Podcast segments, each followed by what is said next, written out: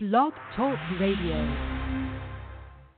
It ain't the left side or the right side, then it must be the Finside. It ain't the left side or the right side, then it must be the Finside. Listen, Dolphins fans across the land all tuning in to see what Brian, Cat, and Paul about to do again. We rep our team, you can't change, stop or ruin it. All we need is to figure what to do to win. Fans Radio, live and direct. Win or lose, we're showing up for every contest. No puppet talk, it's all raw and unfiltered. Voice of the fans when the season looks peculiar. Rockin' apple orange over here, then you familiar. Every week they coming through our speakers to fulfill the crave we have to hear about our team and all the latest news. Vets and rookies trying to make the team, paying dues. Current players and alumni interviews. City to city, state to state. Follow the moves, call the hotline, Dolphins talk, set to go. Best sports team and show all across the globe. It ain't the left side or the right side, then it must be the Finside. It ain't the left side or the right side, then it must be the Finside. Welcome to On the Finside, another episode. Here is our NFL Draft Recap Special. We've got a lot of opinions going on around here tonight. Follow us on Twitter and on Facebook, On the Finside. We have a great show. You're going to hear my opinion of the draft, Paul's opinion. We've got Ian Wharton joining us as well, contributing, always on top of the draft, as well as CK Parrott a little bit later in the show. Fellas, so just to kick us off, to start out with, a little bit of interesting news out of Miami this past week, and maybe from a personnel standpoint that we weren't expecting very much.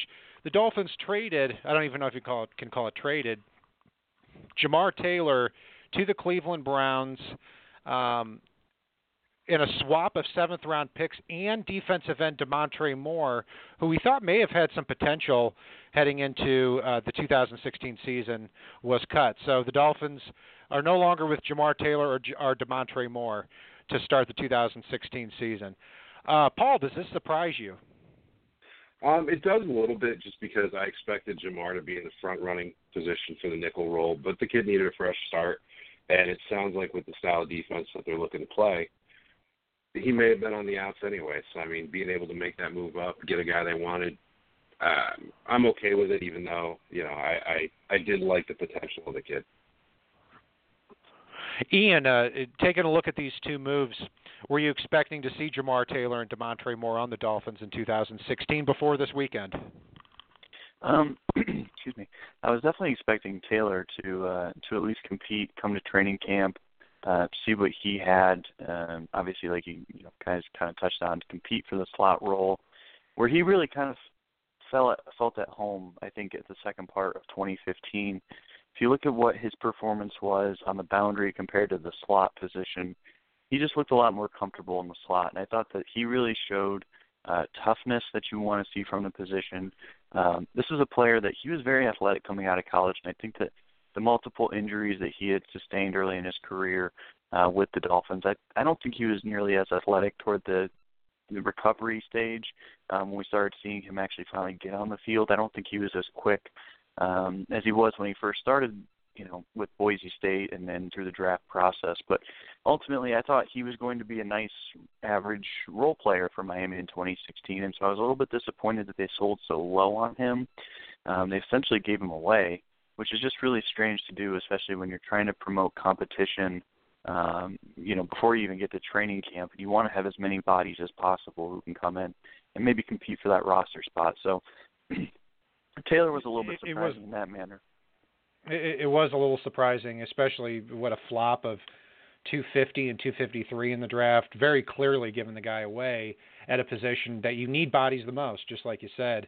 And now, you know, you're down to, you know, really a handful of players who were able to go out there right now and compete for you. Maybe you pick up along the way, you sign a Gerard Powers or a Cortez Allen or a player like that. But we'll see what happens. A very interesting day for the Dolphins is May 12th, because after that, now that starts to not mess. If you sign a free agent like a Gerard Powers, it starts to not mess with the comp pick formula.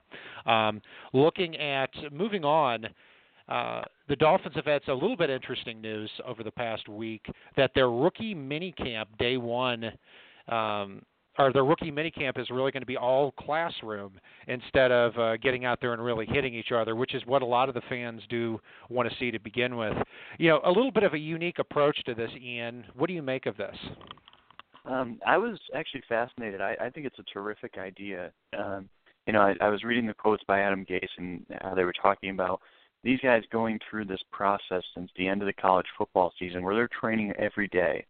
It doesn't matter that it's not necessarily football related. You know, they're trying to run the 40 and hit these time drill and get these bookmarked scores so that they won't disqualify themselves from certain teams' boards. And, you know, they've been working hard, and I don't think people understand maybe necessarily how hard they train during this offseason, but it's not football related. So when they get back on the field, they're bulked up as more Olympians than they are football players. And so I think this is a great opportunity to ease them in, get them mentally prepared for what they're going to be going through. Physically, it's going to take some time to get back into football shape. They're in great shape, but it's not necessarily football shape. But that's what training camp's for. And I think this is a great way to hopefully save some bodies. You don't want anyone to go down like Dante Fowler did last year for Jacksonville. So I think the more you can keep guys healthy, keep them fresh, and help them mentally acclimate to the new situation, I think that's a terrific idea. Yeah, and I think Ian hit the nail right on the head when he said mentally acclimate, because these kids have basically been sitting there with agents and you name it in their ear for the past 3 to 6 months, just prepping them up for getting drafted in the best position possible, making themselves look as good as possible for the NFL draft, not to mention the physical aspect as well.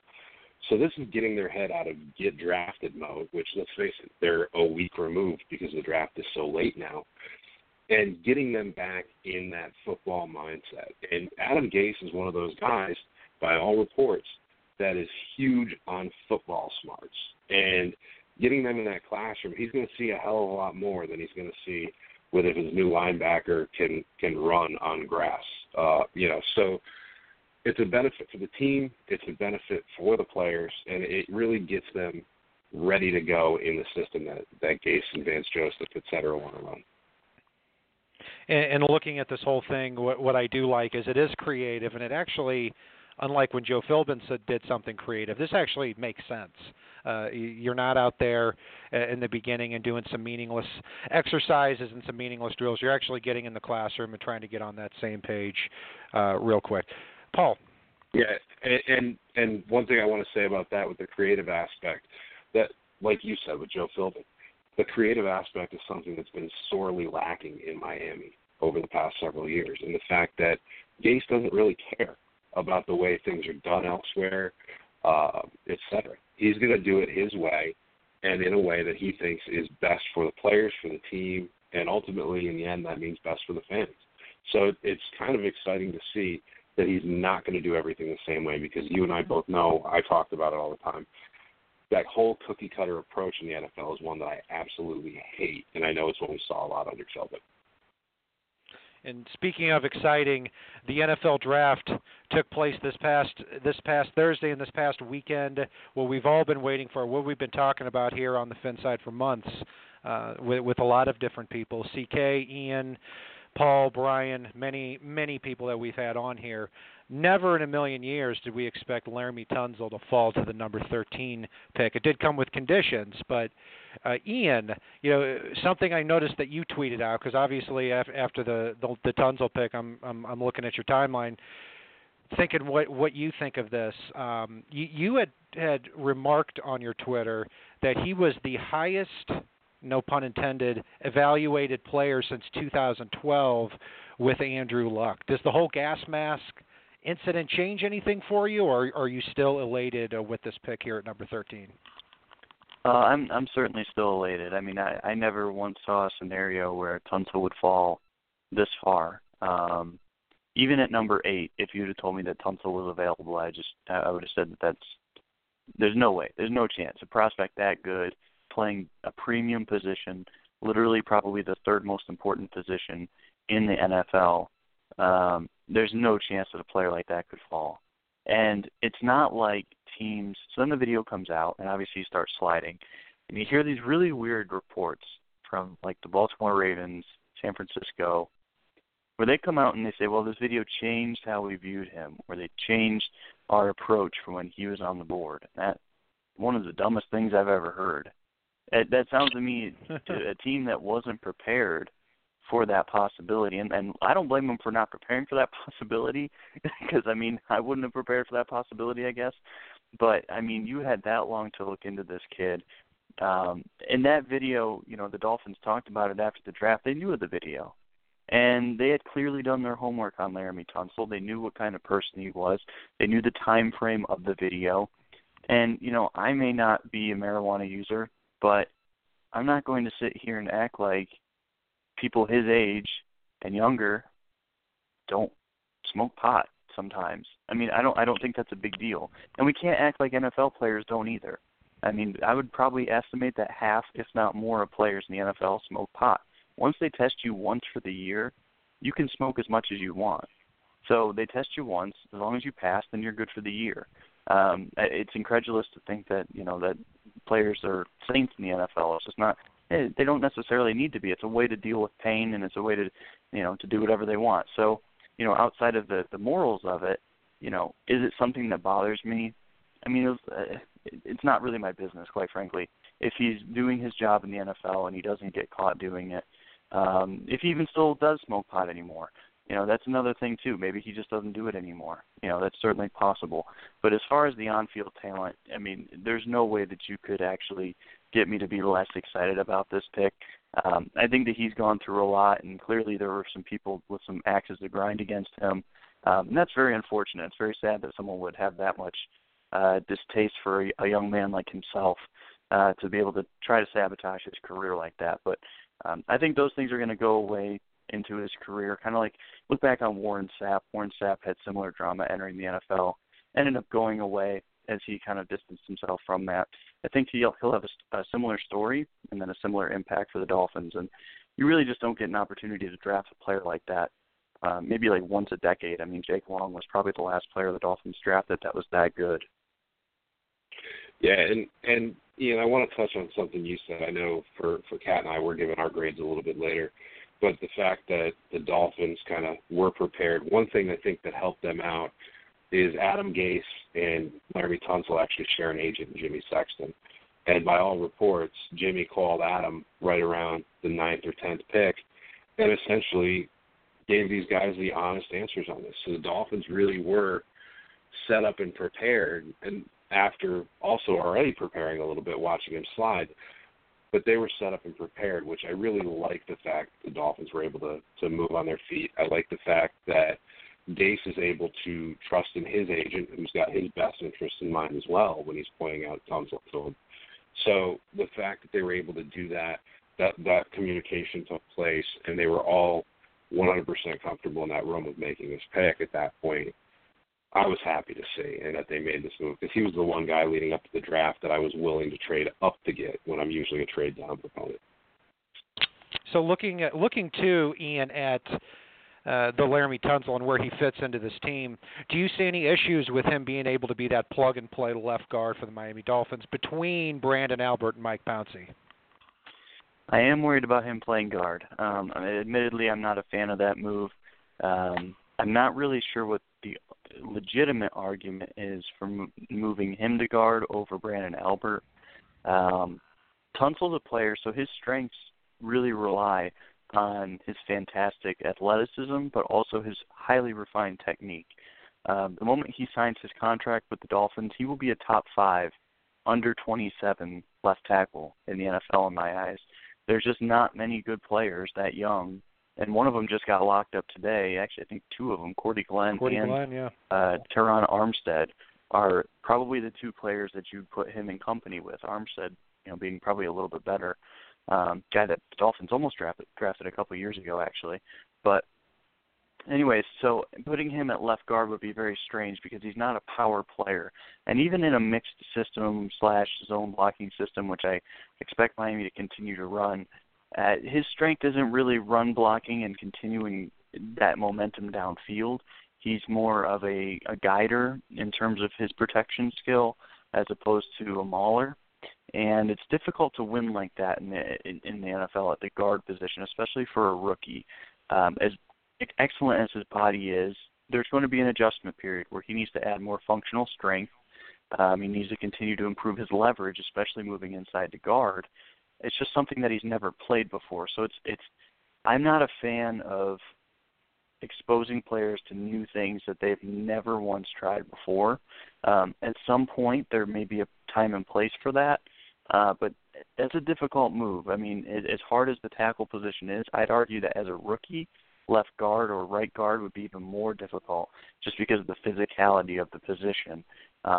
Tackle, you're a little bit more based off of your speed and your quickness and recovery ability, whereas in the interior, it's more about brute strength. So my move there would be to move Albert inside. He's previously played it. He was actually a top guard prospect out of college. And I think it would help keep Brandon Albert healthy, which is what is most important, not only for him but also for the team. I mean, there's no chance he sees that bloated salary on the roster in 2017 unless if he's healthy this year. How do you keep him healthy? You keep him protected a little bit. You give him a little bit of a smaller space to be concerned with. Yeah, I think we can all agree that Brandon Albert's on borrowed time. Even though he played well last year, going to be 31 right now, going to be 32 in November, going to be 33 midway through the 2017 season with that bloated salary.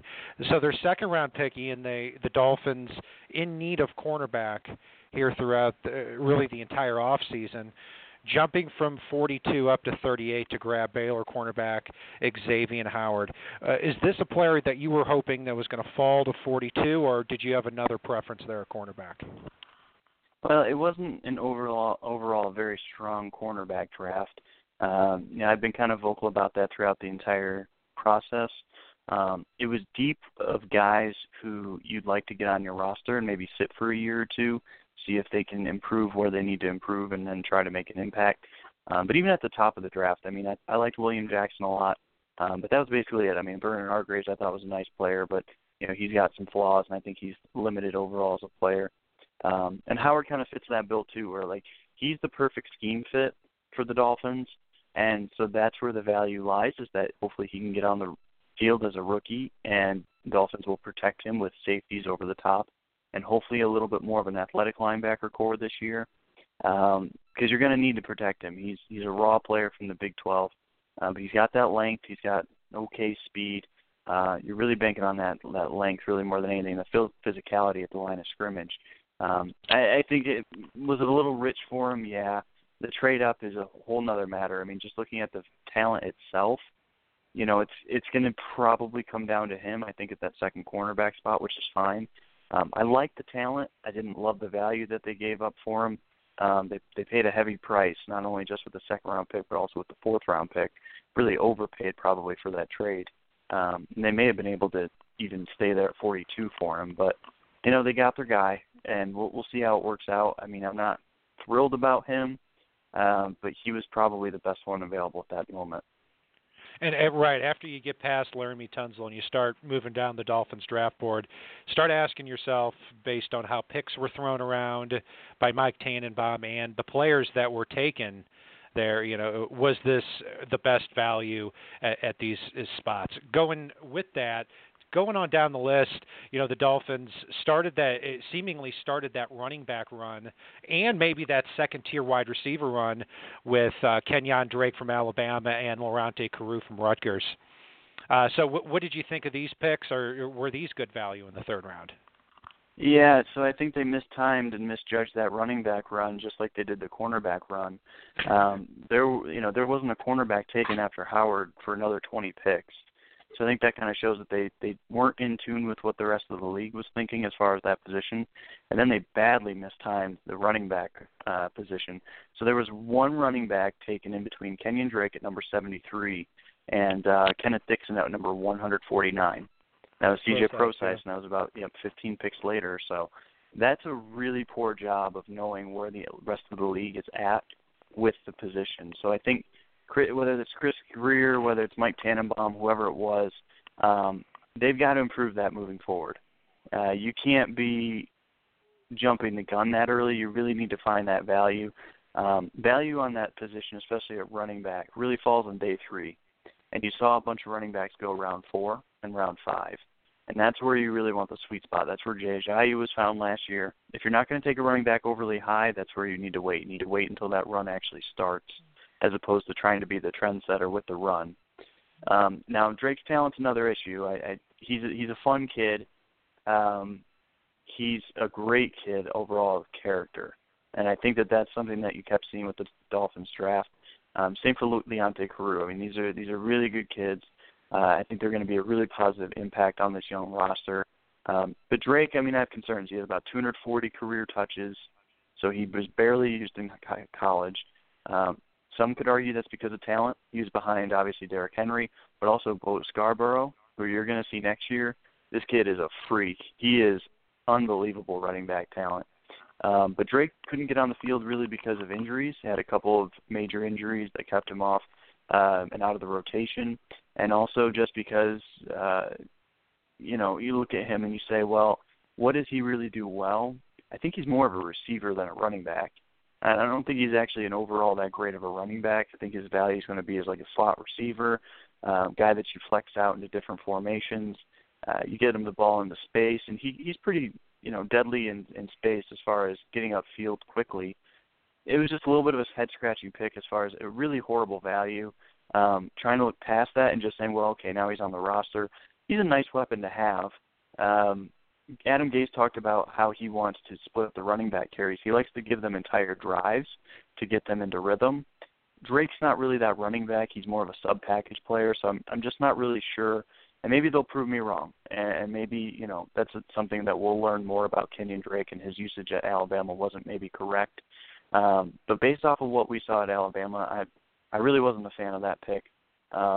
Carew's a different issue. Now, they paid, an extremely heavy price to go up and get him. They overpaid. They actually used both of their comp picks for next year in that trade, essentially. So, yeah, it's a heavy price to get a player like that. But Carew's good. I think he's going to probably end up starting at some point this season, especially if Kenny Stills can't, rekindle that flame that he had with New Orleans. If he can't catch the ball, I mean, Leonte Carew is the opposite. He's like a better version of Rashard Matthews, very good deep threat, really solid route runner, polished player who had nothing around him at Rutgers and still produced at a high level.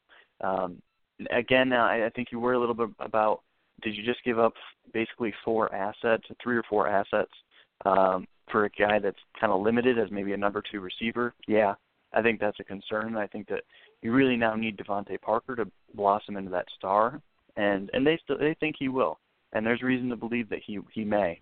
But Carew's a good player, and he's going to impact the team now. Again, it's almost like Xavien Howard, where it's like you paid too much to get him, but now that he's on the roster, you see the benefit, and he's going to be a good player. He's a high-floor type of player, and also a guy that you could see settling in long-term. Miami had a long-term need for wide receiver, so it's not like they couldn't use one more receiver. I think Gase is going to have fun with him because you can move him into the slot, too, or you can also kick him outside on the boundary and run a variety of routes with him, which he did a lot of, especially in Chicago. Mm-hmm. He likes to utilize the full route tree. And Drake and Carew definitely bring immediate value to the Dolphins in terms of filling out the depth chart, adding playmakers, and getting the best players you can at those positions for 2016. But what Paul and I will touch on in a bit too is, I'm a believer too that you draft for the future, you sign free agents for the present, and I think the Dolphins kind of had that backwards on that. Even though I do still think that they are good prospects, but maybe value wise they could have done things a little bit differently. So Ian Wharton joining us here on the Finside. Follow him on Twitter at NFL Film Study. And, we've gone well over our 15 minutes here with Ian. Is there anything you'd like to add about the Dolphins' 2016 NFL Draft? Overall, I like the class. I like the players that they added to the roster. Really interesting draft. I'm not shocked that they decided to go heavy on offense. Adam Gase is going to have a lot of fun with these playmakers and sub-package players. Hopefully it works out for the best. I wasn't a huge fan of it outside of Tunsil, admittedly, but, I am interested in seeing what Gase wants to do. And I really like Adam Gase. I think he's a solid coach, and I think that he's a very creative mind. And looking forward to what he can put together on the field and hopefully prove me wrong on some of these guys. All right, Ian. Well, good luck to you, and thanks for joining us tonight. Oh, it's my pleasure, guys, as always. All right. Ian Wharton joining us here on the Finside. Follow him on Twitter, NFL Film Study. So, Paul, we've got about 15 or 20 minutes before we get CK Parrott on here to wrap up and put a bow on this 2016 NFL draft class. So let's go ahead and go through and grade these picks as we do every single year with the Miami Dolphins. So we can go through this pretty quickly. Laremy Tunsil, what's your grade? Absolute A+. He's the one guy I talked about wanting to trade up for if he did slide, which after the two trades into the first two picks, I saw a possibility of him sliding as far as 8, so I was glad to hear Ian mention pick 8 a little bit. But again, I saw him sliding as far as 8 and didn't see all the drama coming out. I don't think anyone did. And see the possibility that we'd be able to sit at 13 and draft him. So absolutely, you get the best player in the draft at the 13th pick. Seems like a good kid, even though he's had some off-field stuff. I'm happy as hell. A+. You got your left tackle, the future. You got your left guard at today. You solved it today and tomorrow issue all at once. You solved today and tomorrow issue. Very, very well said. I give it an A+ as well. I mean, we're not talking about somebody who, you know, a week ago, a month ago, hey, he was a projected number 1 pick or number 5 pick. Or number 5 overall pick. This was the morning of the NFL draft, the number 1 consensus NFL draft player on the board. If you took, as I do every year, all 10 of the draft boards of the Mel Kuypers, McShay, Mayock, and you combine them, Laremy Tunsil was the number 1 guy that morning. If this were a video that came out, the day before, I could say, okay, this guy is a special kind of stupid. But it was a video from 2 years ago. If he fails a drug test here over the next couple of years, am I going to be surprised? Not really. But right now, right here today, the risk is worth the reward. And I'm looking forward to the Dolphins having Tunsil join 3 already very good players on the line, maybe 4, with Brandon Albert, Mike Pouncey, Billy Turner, and Juwan James. I give it an A+. Xavien Howard out of Baylor. This is a player that I actually, on our draft show, predicted the Dolphins would take at 42 on that morning. Paul, your thoughts on Howard and the Dolphins trading up a few spots to get them? I'm going to grade this independently. I'm going to grade the Howard pick and the move up because I think the move up turned out to be stupid, unnecessary. I think they probably would have gotten him if they sat right where they were, like all the rest of us do. But I like that in his post-pick press conference, Chris Grier came out and basically said, look, we expected there to be a run on corners right there. The cupboards weren't looking really big. We're looking pretty bare to begin with, and this is a guy we had targeted. Anyhow, we wanted to make sure we got our guy, especially predicting on the run at corners. So for me, I give it a B+. The kid has a lot of upside. He fills a need today. There were some guys on the board that I liked a little bit more and would have liked to see Miami go after, but I totally understand the pick, and I think he's going to be a great fit for Joseph's defense. He's definitely someone the Dolphins can plug as that day one starter opposite Byron Maxwell, based on ability alone. 6 foot tall, 205 pounds, can turn and run, is a very good fit for the system, very raw as well. I mean, how raw over the last 2 years at Baylor, he had 9 interceptions and 19 complete penalties. So you're really taking a risk there with Xavien Howard at that cornerback spot, but I think he has the upside to justify it. I give the player a B+, but I'm going to overall my grade's going to be a B because I don't agree with the Dolphins moving from 42 to 38. I think they could have stayed pat, and in a worst-case scenario, you come away with a Mackenzie Alexander. A player actually was higher on my board, but I understand if it wasn't that perfect fit. So third round, the Dolphins pulled a little bit of a surprise here at the running back spot. We're not surprised they took a running back, but that it was Kenyon Drake from Alabama. Paul, what do you think?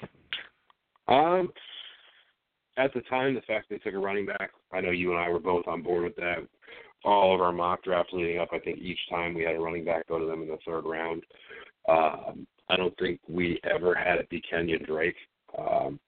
I do mistake at the time. I was less excited about it than I am now.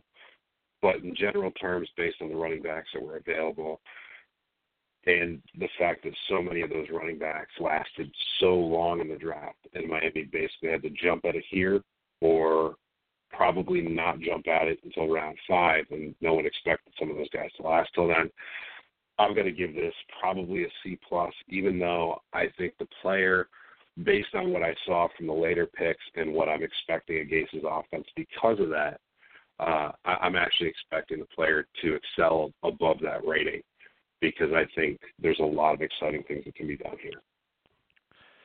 Yeah, I think this was a poorly planned selection here. It really, one of the first, 10 picks of the third round, you take Kenyon Drake, who's the third running back to come off the board after Zeke Elliott and Derrick Henry.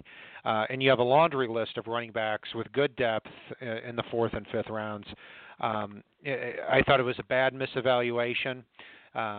And I also think it has a ripple effect, too, on the trade in the 2nd round. When you trade a 4th rounder to move up a few spots to get Xavien Howard, now suddenly you see a giant gap between that 3rd round pick and that 5th round pick, which the Dolphins had at the time.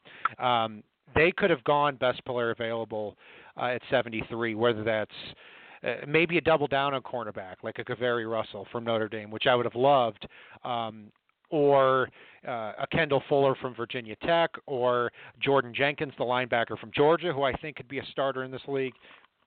And then always gone down to get a running back in the 4th round. There would have been just about all of them left. So very surprising for me. I'm giving this a C-. One thing I will say about Kenyon Drake, which Ian Wharton was starting to touch on, he does bring a lot of versatility to your offense. I think when you look at him, he's very, very similar to Reggie Bush, maybe not quite as talented, but what he can bring in the passing game, return game, and as a runner with those springy legs and that versatility. And it also has a nice combo with Jay Ajayi, and you're not really paying either player hardly any money, and they've both got a lot to prove. 3rd round, the Dolphins, Paul, I was actually chatting with you or texting with you at the time, because we weren't expecting to pick again until the 5th round, and you just said the Dolphins traded up. I'm like, traded up from what? From the 5th round. Turns out they packaged their 3rd and 4th round picks next year and a 6th rounder this year right here to move up for Rutgers wide receiver Leonte Carew. What do you think? Well, I will say it was kind of humorous that you and I were texting, talking about how things were, what the lay of the land could be for the next day, and with no expectation and the ammo to come back and come after anybody, nor any inkling that they were. And I immediately thought when I messaged you that I had accidentally rewound my DVR and forgot to fast forward again until I saw the 86, and there was a lot of confusion. And then they picked Leonte Carew, which I know when we talked, you and I were eyeballing wide receivers a little bit as a possibility here. Not everybody saw it as a need, but Kenny Stills was wildly inconsistent last year. Matt Hazel's a guy I like, but he's unproven at the NFL level.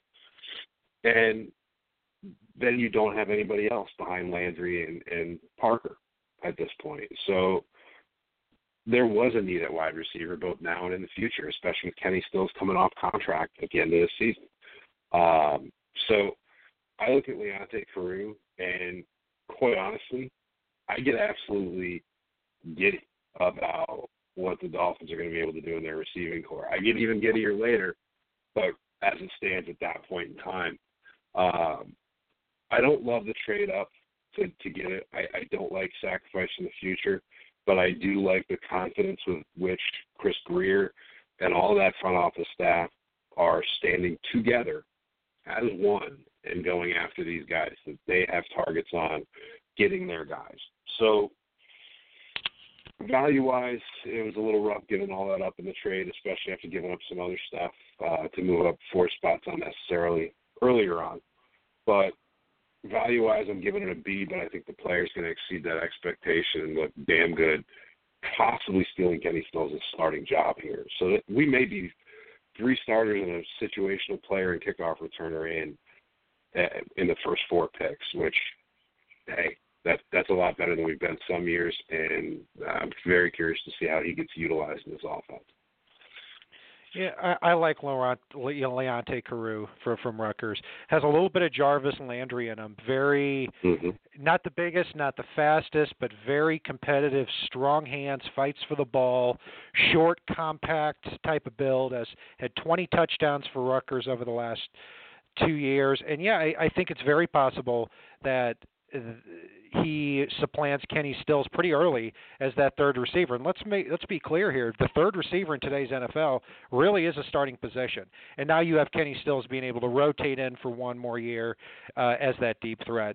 My problem again is what they gave up. A third, a fourth, and a sixth. You're talking about the equivalent of a second-round pick for that. And, I start to think that would Carew have been available for the Dolphins had they kept that fourth-round pick and, picked 107? To give you a frame of reference as where the drop-down was on the NFL draft board, Chris Moore from Cincinnati, who a lot of people had ranked over Carew, went 107 with that pick that the Dolphins traded to the Ravens.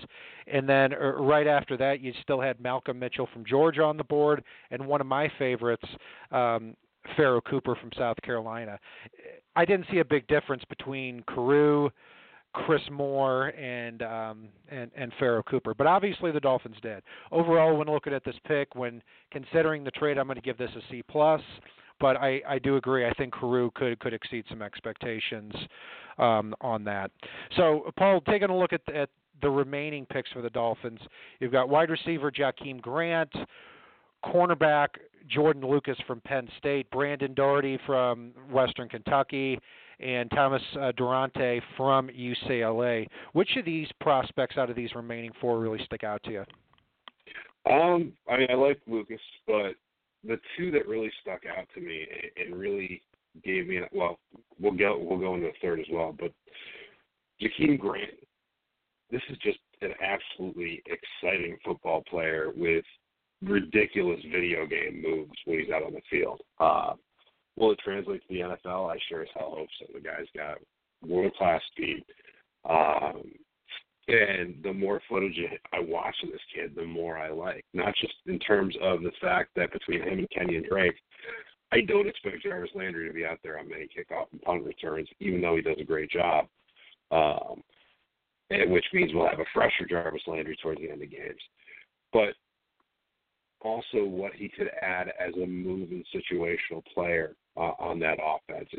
I really think that Adam Gase is going to do that thing that we keep talking about and harping on and going into over and over and over and over again the past few seasons, which is play to the strengths and weaknesses of the players on this roster and create mismatches and find ways to keep the defenses on their heels, which just puts the offense in better position.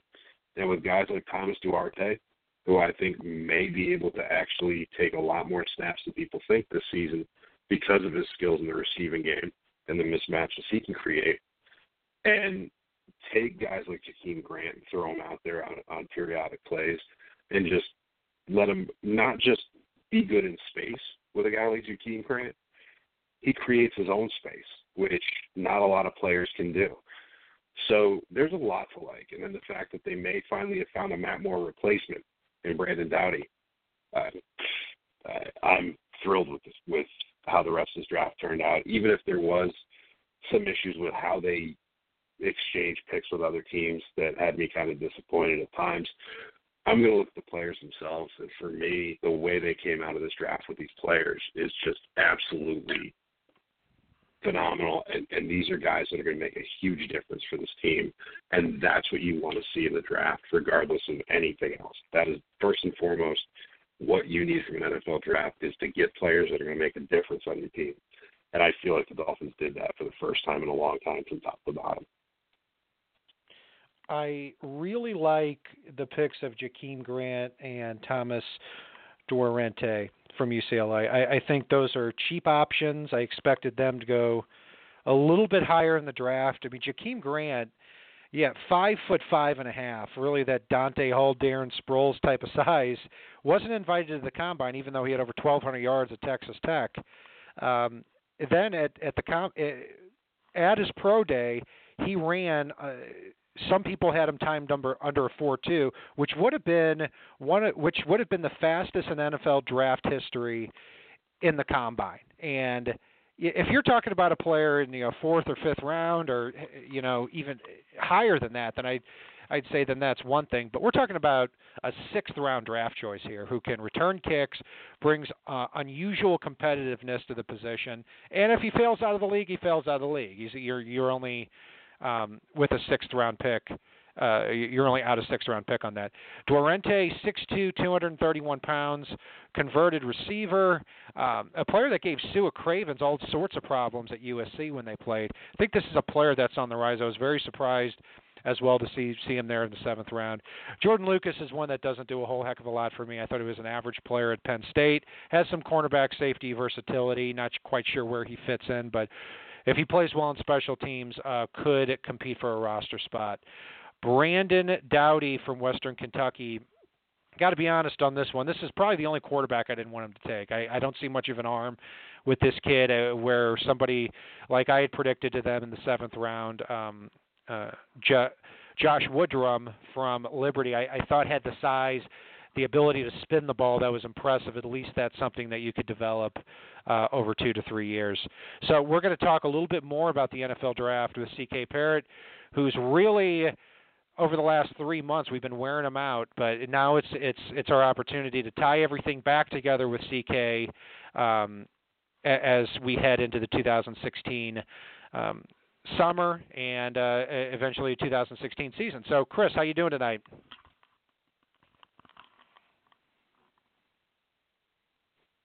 And we don't have – all right, I think we just got Chris on the line. Sorry for the technical difficulty. Chris, how are you tonight, sir? I'm doing great. How are you doing? Good. This is really your moment to shine. It's been like 3 months in the making that we've been talking about the draft, and now the Dolphins finally have the players we can insert onto their roster and talk about. So obviously we know where to start right there at the top. Laremy Tunsil, I've got to say before you comment on him, you really did teach me a lesson on this, because I know you don't like to play that game where it's like, hey, let's take these guys off the board. They're not going to be there. We're picking 13th. Forget about it. And then Laremy Tunsil ends up falling to the 13th pick. That's true. I think multiple times it's like, let's take these 10 guys off the board, and I was like, wait a minute. I think that's pretty much why. You never know what's going to happen. Yeah, absolutely. So Laremy Tunsil, your reaction was probably similar to ours. Just shock when the guy falls to 13. But this is a player too that I'm not going to say you weren't high on, but you actually liked Ronnie Stanley a little bit better than at least heading up to a couple of weeks ago. So from a talent perspective, do you still think this was great value at 13? And are you concerned about his character? Well, I think that you do have to be a little bit concerned. It's not necessarily, let's not put it in character terms. You do have to be concerned that he's going to continue to be complicated. And that can be because of his character, or it could be because of people around him. He clearly has somebody that is out to get him, and that person is dragging up really embarrassing things and going public. It's like if Nico Grimes had become an estranged wife instead of a active wife. So somebody's out to get him, and that could continue to drag up things and distractions, and you just don't know what's going to happen there. But overall, like as he was falling down the board more and more, because I think it took all of us some time to process exactly what was going on. But it became apparent as we're going down that this is mostly a PR thing, that teams are paralyzed because of the PR aspect of Laremy Tunsil. And that's when I really got on board as far as, Miami should pick him if he gets there to number 13, because I don't believe in being paralyzed because of non-football reasons, and this was a non-football thing. It was clear that this video was fairly old. It did not look like it would affect him in any way in the NFL.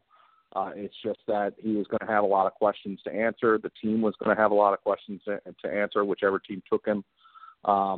So, at that point, you're just, end the madness and take the guy because this isn't really – he's not dropping for football reasons. Now, you are correct that I had Ryan Stanley above him as a left tackle.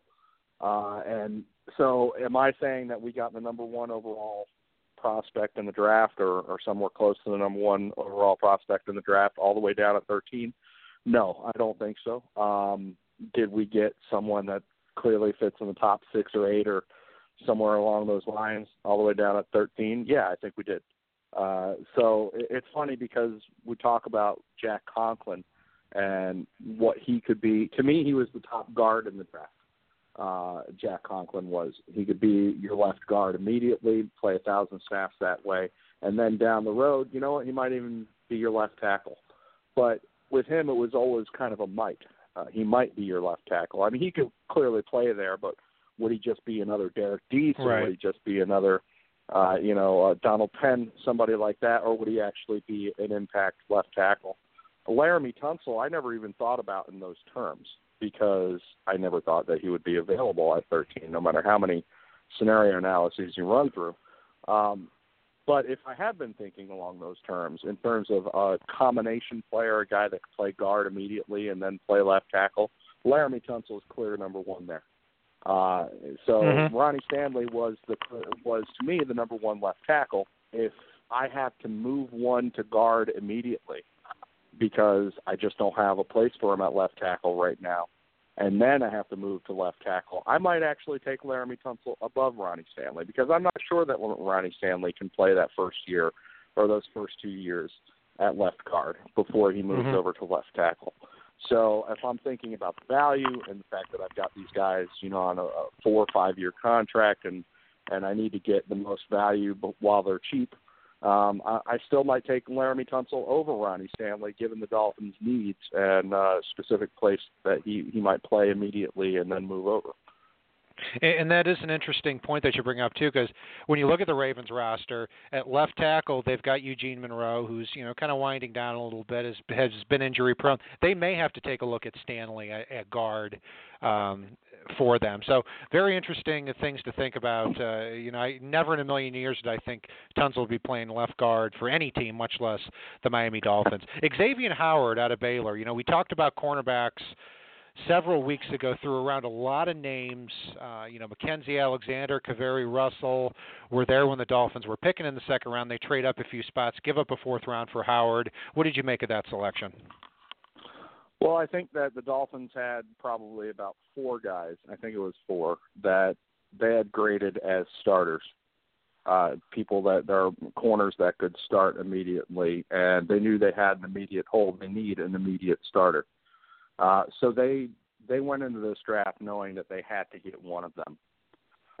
So I think that when the Laremy Tunsil development came along in the first round, suddenly they're saying to themselves, well, then this has got to be Xavien Howard. This is he's going to be the 4th of the 4 that can play and start immediately, and the one that's going to be available closest to their number 42 pick. They went ahead and moved up, and everybody talks about the exorbitant price tag that they got, but you have to keep in mind what caused that, what caused them to have to pay that price tag. And it was them going ahead and taking Laremy Tunsil at 13 instead of filling the immediate huge need that they have at corner right now. So because they went ahead and did the luxury pick, that Laremy Tunsil was a luxury pick, but he was just too good of a talent to pass up. Because of that, they needed to pay up in the second round to make sure that they got hold of Xavien Howard. And the reason they did that is because they were contacting Xavien Howard. I mean, once the Miles Jack shenanigans happened and it was clear that they weren't going to get Miles Jack, they contacted Xavien Howard and said, we're going to make you our second round pick. And he said, problem, the Bears already just told me the same thing. And the Bears picked ahead of the Dolphins. So the Dolphins had to jump up a couple of spots and get ahead of the Bears and take him, because they knew if they walked away from this draft without a starter at corner, then they were in deep trouble. So they got the last guy remaining. It's not necessarily that they love Xavien Howard. It's that he was the last guy remaining that they thought could start. And so they took him. He's a Byron Maxwell. As many people have said, he's kind of a Byron Maxwell clone.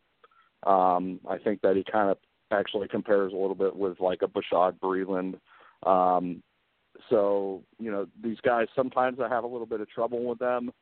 But in the system that the Dolphins plan on running, with the themes that they're going with at corner, it fits. I give credit when it's a clear fit, even if it's a player that I didn't necessarily have rated as highly. A good example of that would be Darren Lee with the Jets.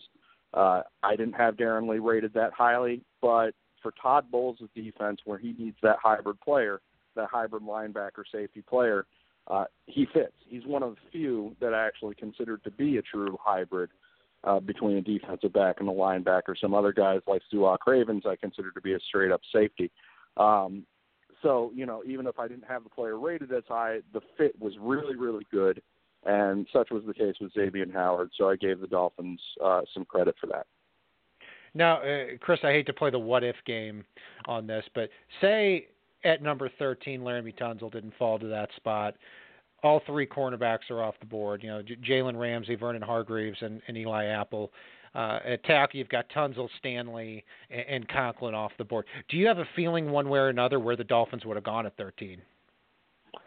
I believe because Miles Jack had fallen, and in the scenario that you're talking about where the corners did not make it, then I believe they would have gone with Miles Jack all the way at 13.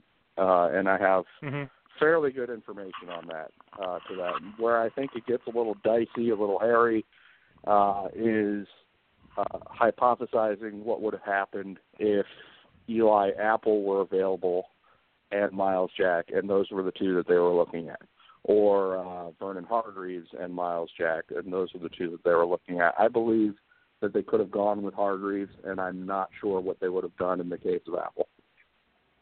Very interesting. Looking at the third round, Kenyon Drake was one that raised a few eyebrows, mostly because it was the beginning of the running back run that the Dolphins started after Zeke and after Derrick Henry. You know, we touched on Drake a little bit a couple weeks ago. What do you make of this pick? Was this a reach here early in the third round? Well, I mean, you don't have to like every pick. And like I said, it wasn't that I loved Xavien Howard as a prospect, but I did really appreciate the fit and the themes that he struck with the Dolphins. I didn't like the Kenyon Drake pick. I don't think there's any running away from it. I don't see him as a real running back at the NFL level. When I did my evaluations of the running backs, I tend to do them side by side, so I can really pick out, you know, how these guys differ from one another. I will say that on the positive side, I did note that, listen, you know, we can pick apart this guy's game, and trust me, there's a lot to pick apart. But he's going to find a role in the NFL because he is good at what he's good at. And so when you get him on outside zone, or you get him on jet sweeps, you get him out in space, you get him on running back screens, you get him and you actually motion him out of the backfield and lined up wide like a receiver. He's built like a receiver. He plays like a receiver. When you do these things, then he's going to be able to find a role, and kick returns. He'll probably take up immediately. So what's going to happen with a Kenyon Drake, and I predicted this long before the draft, is he's going to keep getting opportunities because he has the roles that he has. It's so easy to punch him in to what he's going to be good at. And because he's going to get those opportunities, you never know if the light is going to turn on with him sometime down the road. It's like Daniel Thomas. The light never turned on. But what happened with him? He kept getting opportunity after opportunity after opportunity, and the reason was because he was a good blocker, and because when you got the ball to him out in space, especially in the passing game, he can make a person miss and actually kind of look decent sometimes. But you give him handoffs in the backfield and you try to make him a real running back. That's where the trouble came in. But eventually something could have happened with Daniel Thomas, and the light could have turned on for all we know. He could have become a good back. It happened with Mark Ingram.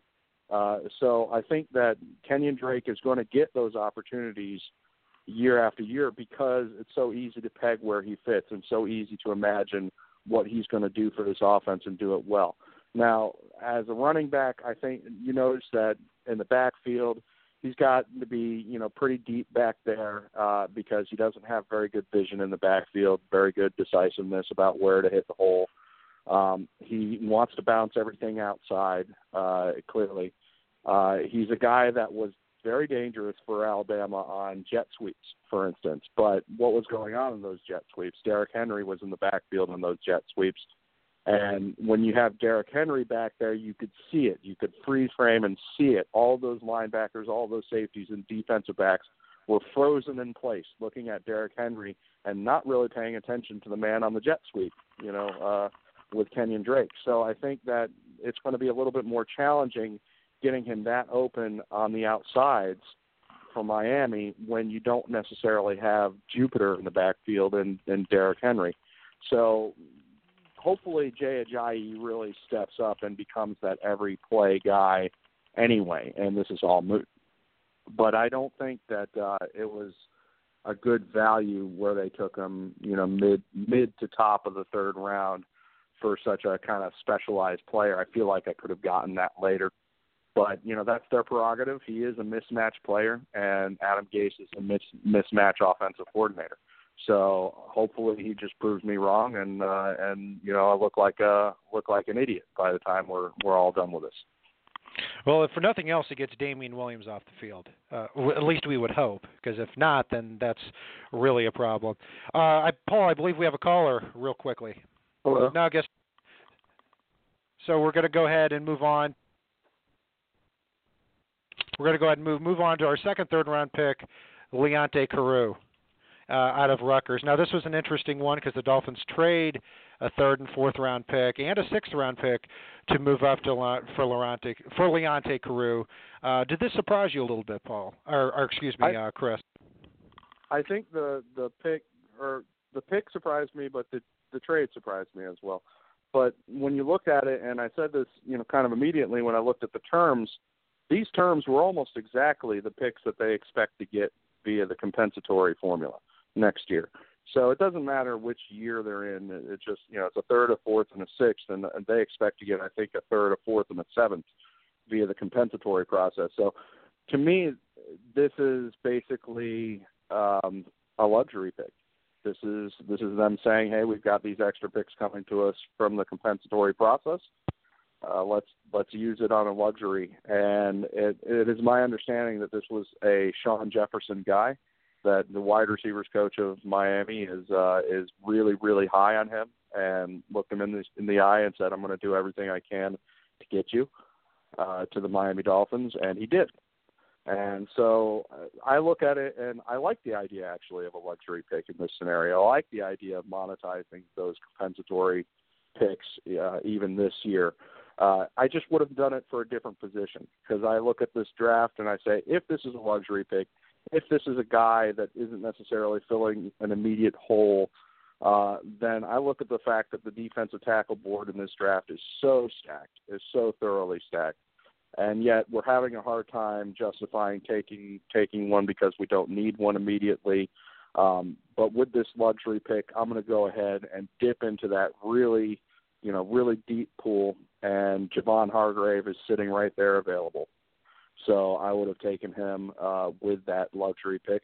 That said, Leonte Carew is an interesting receiver. He's a very strong receiver. I think the one trait that you can point out on him that makes him unique from the other players is his balance. You watch him over the course of 5-6 games, I'm not sure you'll ever see him fall. You'll see him get tackled, and you'll see him dive to the ground for a ball that needs to be, you know, dived to the ground for, but you just don't see him fall. He's a guy that'll leap in the air, catch the ball, land on his feet. He always keeps his feet directly under his shoulder pads, and that's his key trait. That's really what separates him and what has made him successful at the college level. I don't know if he's going to be that way at the pro level. It reminds me a little bit of Wes Welker, but he comes in a bigger package. I think that another guy that probably compares well with him is the Green Bay receiver, James. What was his name again? Jones, sorry. Yeah, James Jones, he compares with him a little bit. A lot of people are comparing him to Rashard Matthews, and I get that. But if you don't have that really good balance, then I don't think that you're quite getting the comparison with Leonte Carew. I think that's what makes him so good. Now, he is an attitude guy. He is definitely, they call him an alpha personality. He is that. I think because of that, he has been in some trouble in the past, so that's something to watch out for. But he's a guy that should be interesting because he's got that NFL strength. And in addition to the balance, I think the thing that stands out about him probably the most, aside from the balance, is how good he is getting off the press. He is clearly one of the better receivers in the draft at getting off the press. He uses his hands very well. He's very quick hands, and he's very well coordinated. And so he gets off the press like a pro. And so you got those two things. You got getting off the press like a pro and really, really good balance along the route. And I think that's something. You've got something that might work in the NFL. I'm just not sure if he's going to be a star or not. And, you know, if we get a bigger version of Wes Welker, I'm not saying that's what you're saying, but in terms of body type and comparison, or a bigger version of Jarvis Landry, you really hit a home run there. What I do like about the Carew pick, he seems to be that type of receiver that Ryan Tannehill will play well with. In terms of the routes that he runs, the competitiveness for the football, especially in single coverage, this could be a really good fit and a really good third guy to put alongside Devontae Parker and Jarvis Landry. So we weren't expecting the Dolphins to have such a big gap in this draft with their picks, but they didn't pick again until the sixth round, moved around a lot. We've talked about this on the show. So I'll open this up to you, Chris. The Dolphins also selected two players in the sixth round, two in the seventh round, wide receiver Jakeem Grant from Texas Tech, safety Jordan Lucas from Penn State, quarterback Brandon Doughty from Western Kentucky, tight end Thomas Duarte from UCLA. I may have messed up a few of those names. And I'm going to go back after this and see if we've talked about any of these players on the show. I have a feeling we've talked about three of these four, believe it or not. So what do you make of these final two rounds for the Dolphins? Well, I think that after day two, when they started to do some things between Xavien Howard and Kenyon Drake that I might not be terribly high on, they really picked it up in day three with these four picks in particular. We have talked about three out of the four guys. We never got around to talking about Jordan Lucas, which is unfortunate, but we can if you like. Jakeem Grant is one of my favorite picks in the entire draft for the Miami Dolphins. This is a guy that he may be the fastest player in the draft. He may be one of the fastest players to come out of the draft in quite a long time. And it's not just straight line, track speed. This is functional speed with him, and I love that the attitude that he plays with. I can listen to him interviewed all day. I said that before on Twitter. Just the attitude that he brings to the table that way is phenomenal. He's only 5'6" and 165 pounds. I get that, and because of that, you're not going to be able to use him over the short and intermediate middle that much because you're just not going to be able to see him or get the ball to him over the offensive line and the defensive line. His place is in the flats and the hashes. And I think as an offensive coordinator with Adam Gase, if you can scheme him into the flats and the hashes, then you're doing a really good job. If you're trying to get him along the sidelines or over the intermediate middle, then I don't think you're doing a great job of scheming him right. But you get the ball in his hands, he is absolutely electric. He surprisingly gets off of the jam, and players are afraid to actually try and jam him because he's so small and he's so fast and so hard to get a hold of that you actually have to. I've listened to, say, for instance, Tre'Davious White of LSU. Talk about this, and you want to get your hands on him. You want to jam him, but you've got to school yourself and say, no, I can't do that. And Tre'Davious White, by the way, one of the top corners in next year's draft, and he was burnt to a cinders by Jakeem Grant in the bowl game. And this is a player that you look at what he did against LSU. He made these players look silly. You got, Deion Jones, who's a Butkus finalist and 4.40 speed and this this great starter, and you get Jakeem Grant out there putting a move on him that just makes him look silly. He collides with another player and falls to the ground because Jakeem Grant, burnt him. So I think that you look at him, his tape, and the more I look, the more I like. The thing that he's got to do as a Miami Dolphin is he's got to get on the jugs machine, and he has got to get really, really good at catching the football. I know it's going to be a little hard because he's a small guy. He's 5'6". He's lucky he's got almost 9-inch hands. He doesn't quite have 9-inch hands. But he's got to really get on the jugs machine and make sure he can catch the ball. But otherwise, I wouldn't be surprised if he takes that return job away from Kenyon Drake because he is that fast and that good of a runner with the ball in his hands. He's not like – he's as fast as Trendon Holiday on a straight-line basis. And Trendon Holiday is one of the fastest players I've seen in the NFL in quite a long time. But he also has that functional speed. So that's what makes me so excited about him.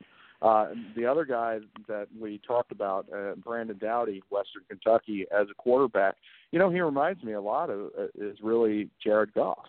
And I think that when you compare these guys on tape, you're actually seeing probably the same level of overall talent in terms of throwing the football, getting spin on the ball, accuracy, ball placement, and even in their setup, their footwork and the quickness of their feet and their setup and drop. Where I think that Jared Goff has him is I think he's a little bit faster of a clock, and he's also a little bit better under pressure. That's why he's the number one overall pick. Brandon Doughty's the 7th rounder. But I'm very intrigued by this guy. I know that Dan Marino likes him. I know that he's very high on him. And so I think that this is the guy to look forward to seeing take the primary backup job from Matt Moore. It might even happen this season. I think he's got a lot of talent throwing the football, got a lot of accuracy, and he can get it to every single part of the field, and he's not afraid to do that. At Western Kentucky, he threw. By the way, he scored 100 touchdowns last. 100 touchdowns total.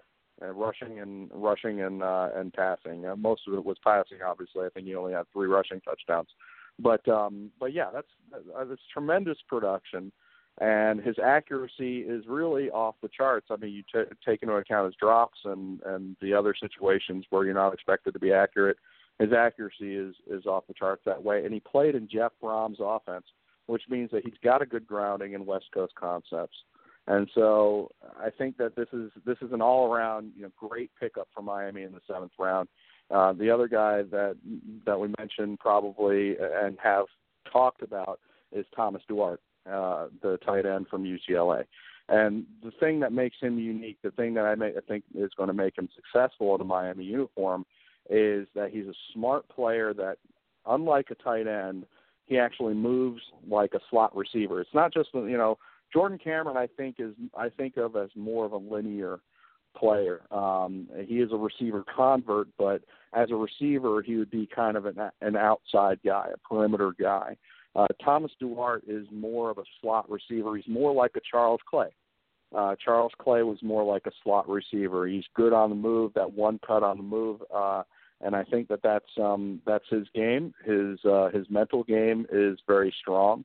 And he had NFL players around him at UCLA, yet he became the most important part of the passing offense, despite having other guys like Peyton and Devin Fuller around him.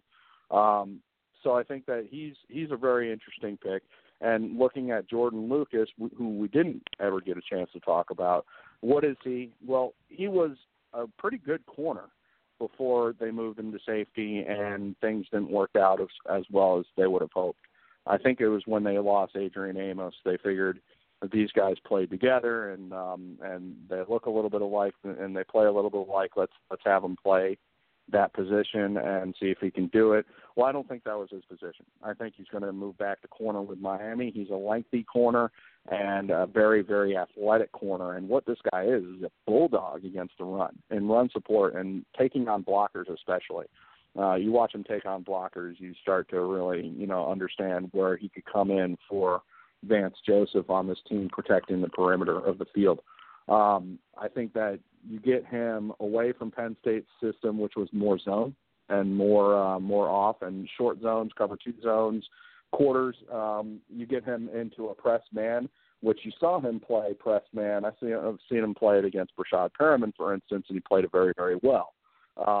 You get him into those situations where he's playing that, and you kind of give him a new foundation in your defense. And I think I would not be surprised at all if he ends up a better corner than Xavien Howard. That's how highly I think of Jordan Lucas. Wow. And it doesn't mean I'm down on Xavien Howard still, because I look at him on tape and I see what they see, and I understand it, and I get it, and I think that he could be successful in their scheme. But I'm saying that the only difference between the two was a college mismatch in the scheme, where Xavien Howard got to play a certain way, and so it makes him attractive enough to teams that run what they run, like the Dolphins, whereas Jordan Lucas didn't get a chance to play in the same scheme as Xavien Howard, or in the one that he'll ultimately play in the NFL. So that's the difference. That's the reason he fell as far as he did. But otherwise, this could be a fantastic pick. Yeah, looking at these last four players, it'll be interesting to see, now that the Dolphins are starting to add that depth on the roster a little bit, who is going to actually make this final 53-man roster, who's going to be on the practice squad, who's not going to make it altogether. Speaking of players who may be on the practice squad, the draft really doesn't end here just with these 7 rounds. We get undrafted free agents, too. Just in years past, man, we've had some good ones. Devon Best, Derek Shelby, man, oh, man, we've just several of them. Who sticks out from you among the Dolphins? I believe 21 undrafted free agents. Is it 21? Wow. I think right away – I was guessing there, but it might be 16. One of the names that jumped out was James Burgess of Louisville, and I will be looking at for him and seeing if he can really catch on. He stood out at Louisville for his instincts and his hitting ability. I mean, he's a hard hitter. He's a guy that makes the highlight reel with his hits. He kind of got lost a little bit through the all-star process, watching him live in practices. It kind of got a little bit lost in the shuffle, and I wonder if that's going to continue at the next level. But actually the guy that at that position that could stand out a little bit more it's my understanding that the Dolphins have him, and if they don't, then, we're wasting our time here. But Tyler Gray of Boise State, I believe he's on the list. And if he is, 6'3.5", 238 pounds, you watch him. He played a lot of different linebacker positions at Boise. He played a lot of different technique. He even put his hand down and pass rushed in certain situations in some games, but otherwise he was a Donnie Spragan on the line type of Sam linebacker, or playing off and playing like an inside linebacker in a 3-4, taking on blocks and getting off them and making the play. And he really stood out because of his functional strength, his core strength. I don't think doesn't necessarily always tell you everything that you need to know about a guy's strength. I was really impressed with just the versatility that I saw and how he did everything pretty well. And he really took on blocks very well and stuck people with his height and his length, and could get off the blocks. I think that he's one to watch. I wouldn't be surprised to see him kind of travel up the depth chart a little bit. He might be one of the more pro-ready linebacker prospects that we've added in the last couple of years. I think that this is a guy that I'll be watching a lot. There was another guy from, I believe, Kentucky. It was his name, Farrington Huguenin. I don't know how to pronounce his name, but that's a pretty good shot at it. Yeah, yeah. He is what he is. He is a run stopper. This is a guy that probably should be two gapping, to be honest. But it was, for the time that he got on the field, it was really surprising to see how often he could steer a blocker directly into the running back on a run play. And that was a quality that I liked in Jared Crick when he came out way back. And so that's kind of how I would view him, is he's a very specialized player that way. He's a very strong run anchor. And if he impresses them enough, and if they decide that they, you know, in addition to the ketchup and the relish and the mayonnaise, that they need some mustard, they need some guy, somebody that can be strong in the run game that way, then you could actually see him make the roster. But those would be the guys that I'd be looking to probably the most, is Tyler Gray and Farrington, and then maybe James or Burgess. I'm not quite sure what to make of his fit, but those guys. And Rashawn Scott, the wide receiver from Miami, is one that stuck out to me a little bit, too, as somebody who may compete at the bottom of the roster. But all these undrafted free agents obviously have an uphill climb ahead of them. But if you see some of these players, these undrafted free agents, start to make the roster, you remember where you heard it first. Chris, we can't thank you enough for all of the effort and donating your time with a little one at home over these last 3 months to make it another great NFL draft season. To tie it off, is there anything else you'd like to add? No, I just want to thank you for having me on. I appreciate it. I think that it's been fun. And now we get a much-needed break, I think, from talking about these draft 2017, which admittedly I've already started doing. So I think that it's been a good time, and I did want to thank you. Absolutely, CK. Join him on Twitter at CK Parrott throughout this offseason, throughout the Miami Dolphins season, and heading up into the draft. Chris, have a good night. All right, so, Kat, that was an interesting segment with a lot of info. One other guy that I'd point out, and I'm blanking on his first name for some reason, but Mel Blount's son is actually one of the undrafted free agents the Dolphins managed to grab. And he actually looks like he's going to be one hell of a player at linebacker. Have you had a chance to look at him at all? Nope. Okay. Fair enough, then. There's a lot of undrafted free agents to look at, though. Yeah, there are. And, you know, a lot of these guys have some uphill battles. Very definitely has the bloodlines there. And, you know, we saw Zach Vigil, Neville Hewitt, and Mike Hull, so 3 undrafted free agents at linebacker make the team next year. Looking at the rest of the NFL and this draft, Paul, what are a few drafts that really stuck out for you in the NFL for the good? For the good, I would have to say, and I hate saying this, you look at what the Bills did, they really got a lot of Rex Ryan-style players for that defense. They got a good young quarterback in Cardale Jones that a lot of people had underrated. And with Colby Liston being an absolute burner late in the 6th round, they really set their team up well to be what Rex wants them to be, as well as to help out their offense. Another team that actually did, or 2 teams real quick, that did really well in my opinion, obviously the Jaguars. They added 2 top 5 players in the first 2 rounds, and they're also getting Fowler back, which I know we can't really count in this draft, but, I mean, you're talking about 3 top 5 picks that are going to be seeing the field this year. And then you look at the rest of their draft, and they just knocked it out of the park. And then the Colts also sticking to the AFC South. Their draft was probably the least flashy, best draft out there, because they solidified their offensive line. They brought in a lot of talent to help out along that line, and really that's what they needed. They had no push in the run game. Their pass protection was lacking. Andrew Luck was getting battered and went out with an injury last year. You've got to protect your young franchise quarterback, and that's what the Colts went out and did. So those are 3 that really stick out to me. What about yourself?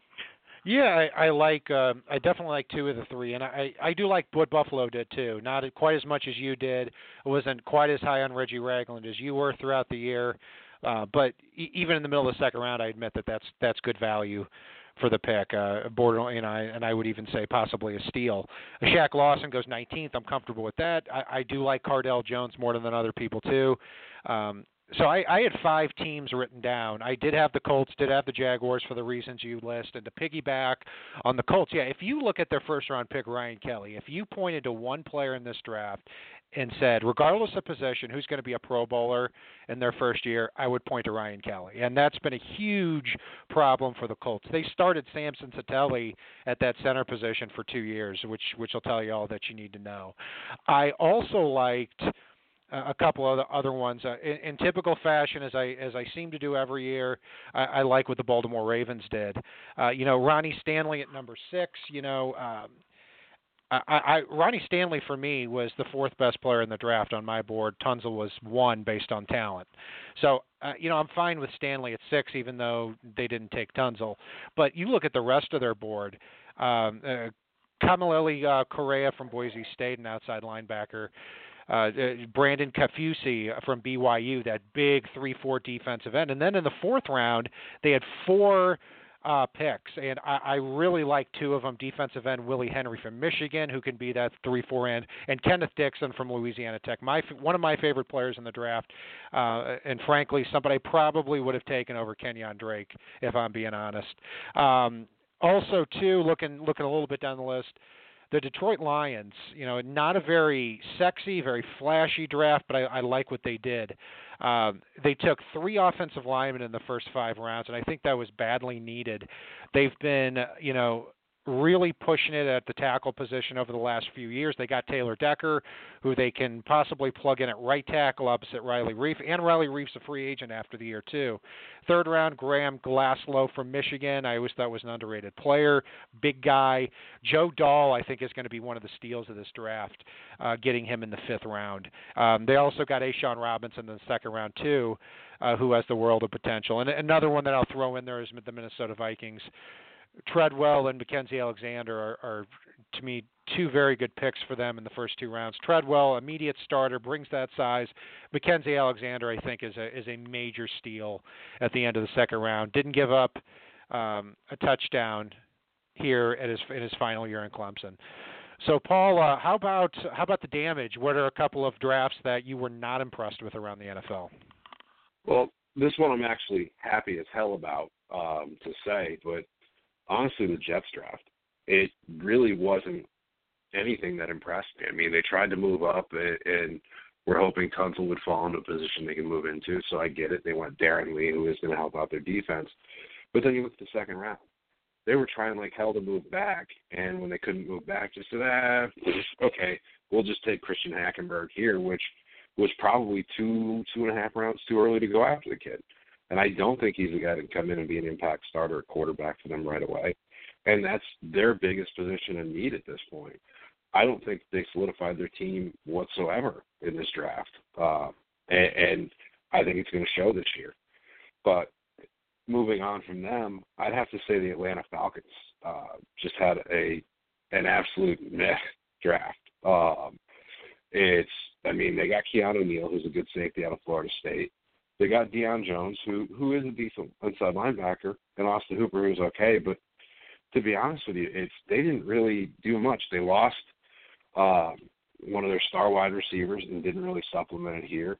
I know they took Devin Fuller late, but there's nothing about this draft that stands out as going to be an impact right away. Austin Hooper, he's more of a blocking tight end that will occasionally make the play downfield. I just wasn't impressed.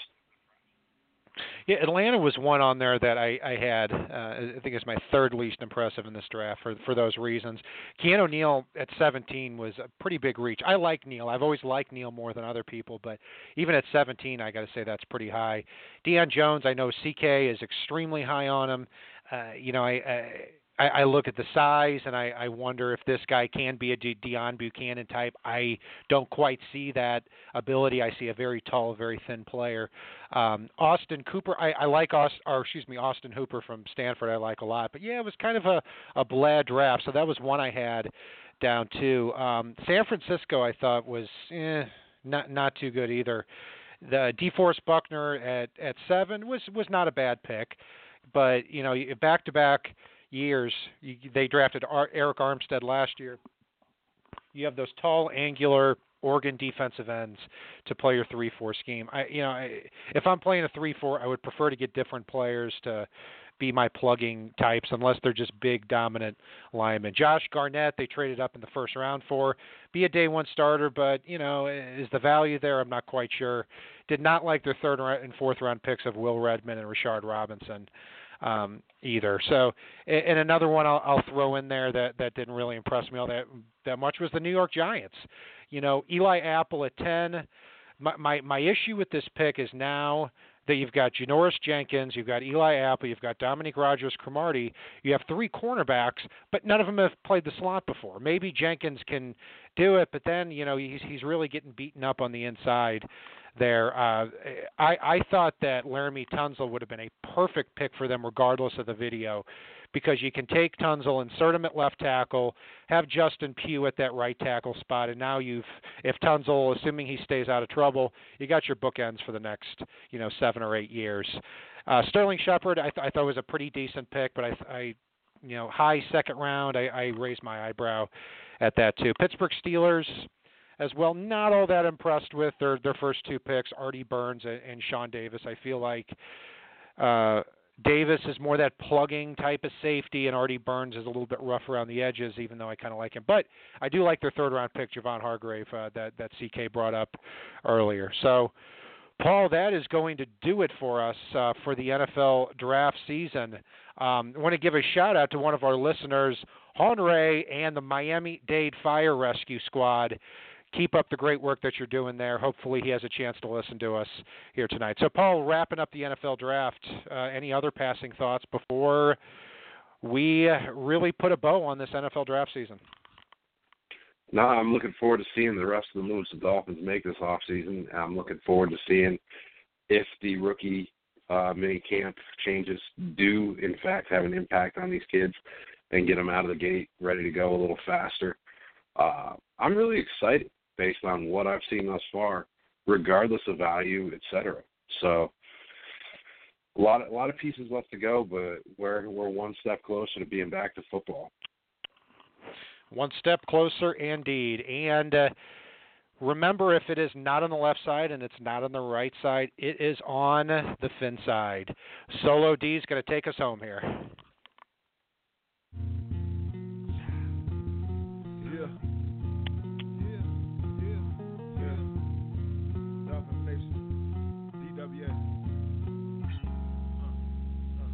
It ain't the left side or the right side, and it must be the fin side. It ain't the left side or the right side, and it must be the fin side. Listen, Dolphin fans across the land all tuning in to see what Brian, Cat, and Paul about to do again. We rep our team, you can't change, stop or ruin it. All we need is to figure what to do to win. Fins Radio, live and direct. Win or lose, we're showing up for every contest. No puppet talk, it's all raw and unfiltered. Voice of the fans when the season looks peculiar. Rockin' apple orange over here, then you familiar. Every week they coming through our speakers to fulfill the crave we have to hear about our team and all the latest news. Vets the rookies trying to make the team, paying dues. Current players and alumni interviews. City to city, state to state, follow the moves. Talk set to go.